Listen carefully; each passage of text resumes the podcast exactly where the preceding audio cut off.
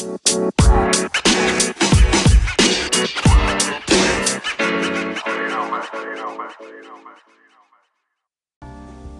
going on, folks? This is Steve Perry, and if you didn't know where you were, you have just tuned in to Case Catholic Radio.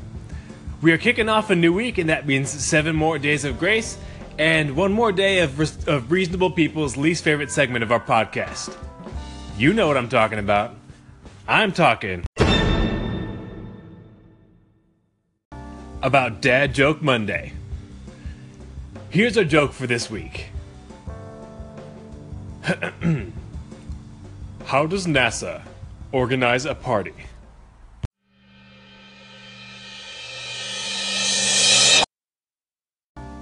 They plan it.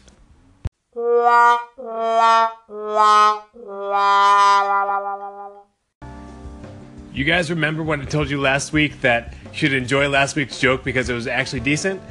After ones like this, now you know why. Anyway, now we're going to turn to some things that matter.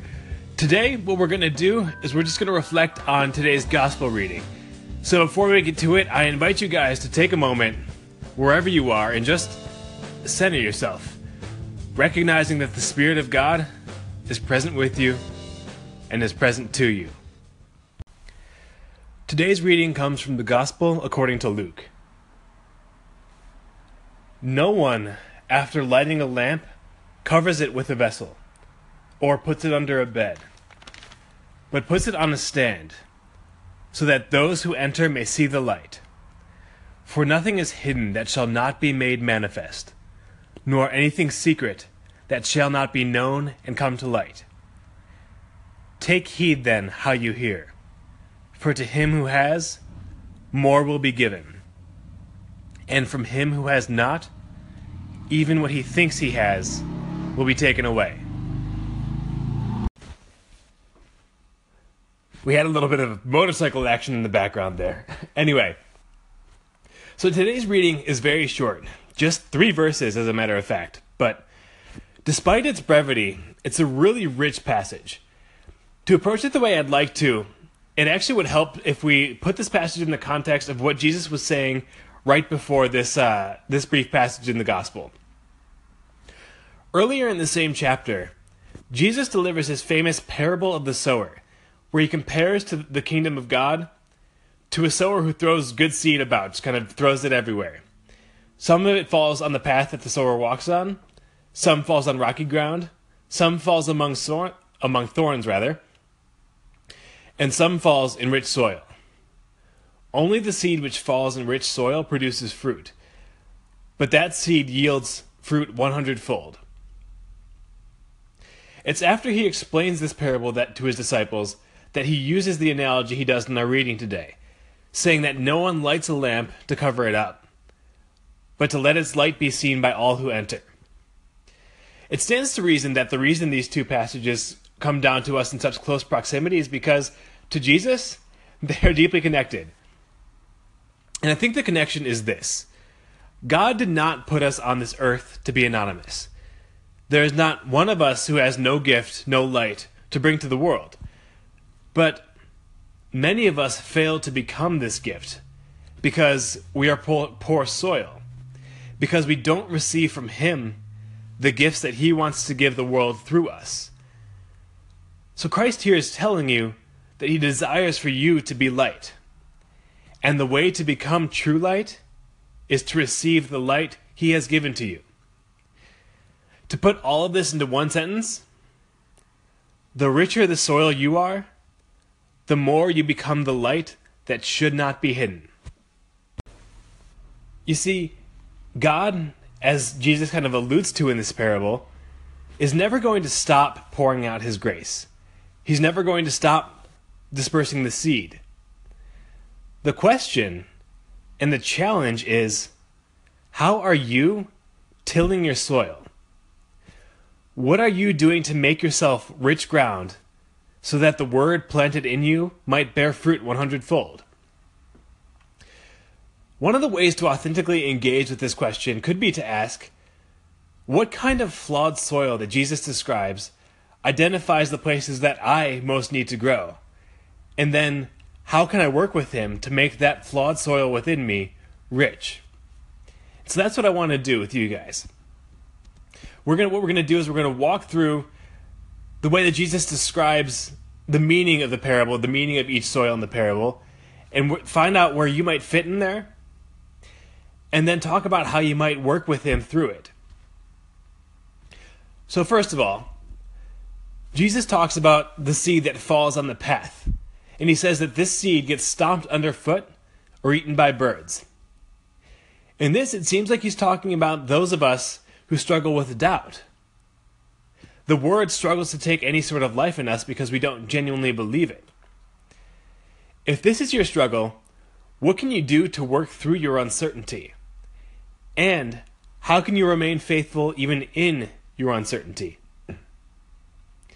For the many listeners of ours who are case students, this might mean taking some of your own time to read something written by maybe an engineer or by a scientist who's also a person of faith. Someone who approaches the sciences without the same presuppositions that many of your classmates and professors have. You'll be surprised how refreshing it can be to hear or read someone who approaches your field of study in a way that univers- university culture can stifle. It might also mean talking to someone who's had the same struggle with navigating how to be both a person of faith and a person of reason, and a person who found their way through that. One thing that it certainly will mean is continuing to pray, worship, and give of yourself in service to those in need as you try to navigate these sometimes challenging waters. Jesus also talks about the seed that falls on rocky ground that sprouts up quickly, but dies because it has no root. He later explains that by this, he's talking about those of us who hear the word of God with joy, but before long fall away because our joy and our joy has no roots in anything. If this is your struggle, the question becomes how can I break out of apathy and maintain joy? And how can I give my faith roots? The way to start this might be to take away the opportunities for the joy of the gospel to fade away by always steeping our lives in the gospel. The best way to do this could be by giving time to your faith every day. I would rather actually say that it is by giving time to your faith every day. You might do this by solely reading one chapter of scripture every day, starting with the gospels or starting with the psalms or by just setting aside 10 minutes for spontaneous prayer at the same time every day. For others, the way to start to work through this apathy and kind of give your faith roots might be having a face to face encounter with Jesus in the poor.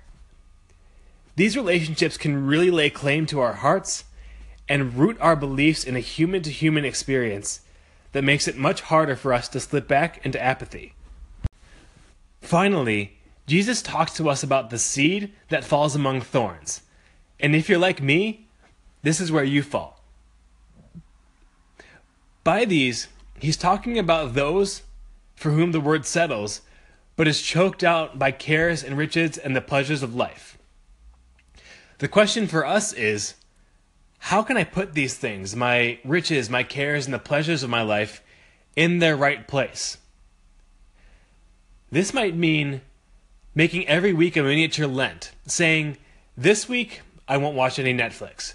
Next week I'll start watching Netflix again, but I'll stay off of social media, and so on. One thing that I have found abundantly true in my life is that making small sacrifices of things I like, giving up good things to God, even just temporarily, simply because He's the better thing, really brings me a lot of peace whenever I do it and it makes me richer soil.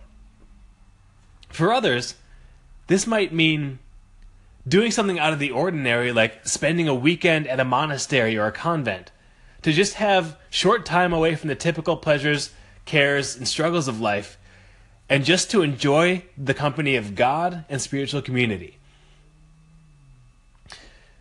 The truth is, all of us who are a part of this podcast community are probably a combination of each of these soils and then also rich soil. But I'm sure that all of you identified your greatest struggle with living faith along the lines of one of these categories that Jesus makes, aware us, makes us aware of in the gospel. Through prayer and through cooperating with the grace of God, we can identify what our biggest obstacle truly is, come up with a plan to work through it, and ultimately become that light that should not be hidden from the world. Ultimately, become a saint. I will pray for you, and I ask that you all will pray for me as well, and for each other as well, so that we can all follow this path toward being the light that the world needs.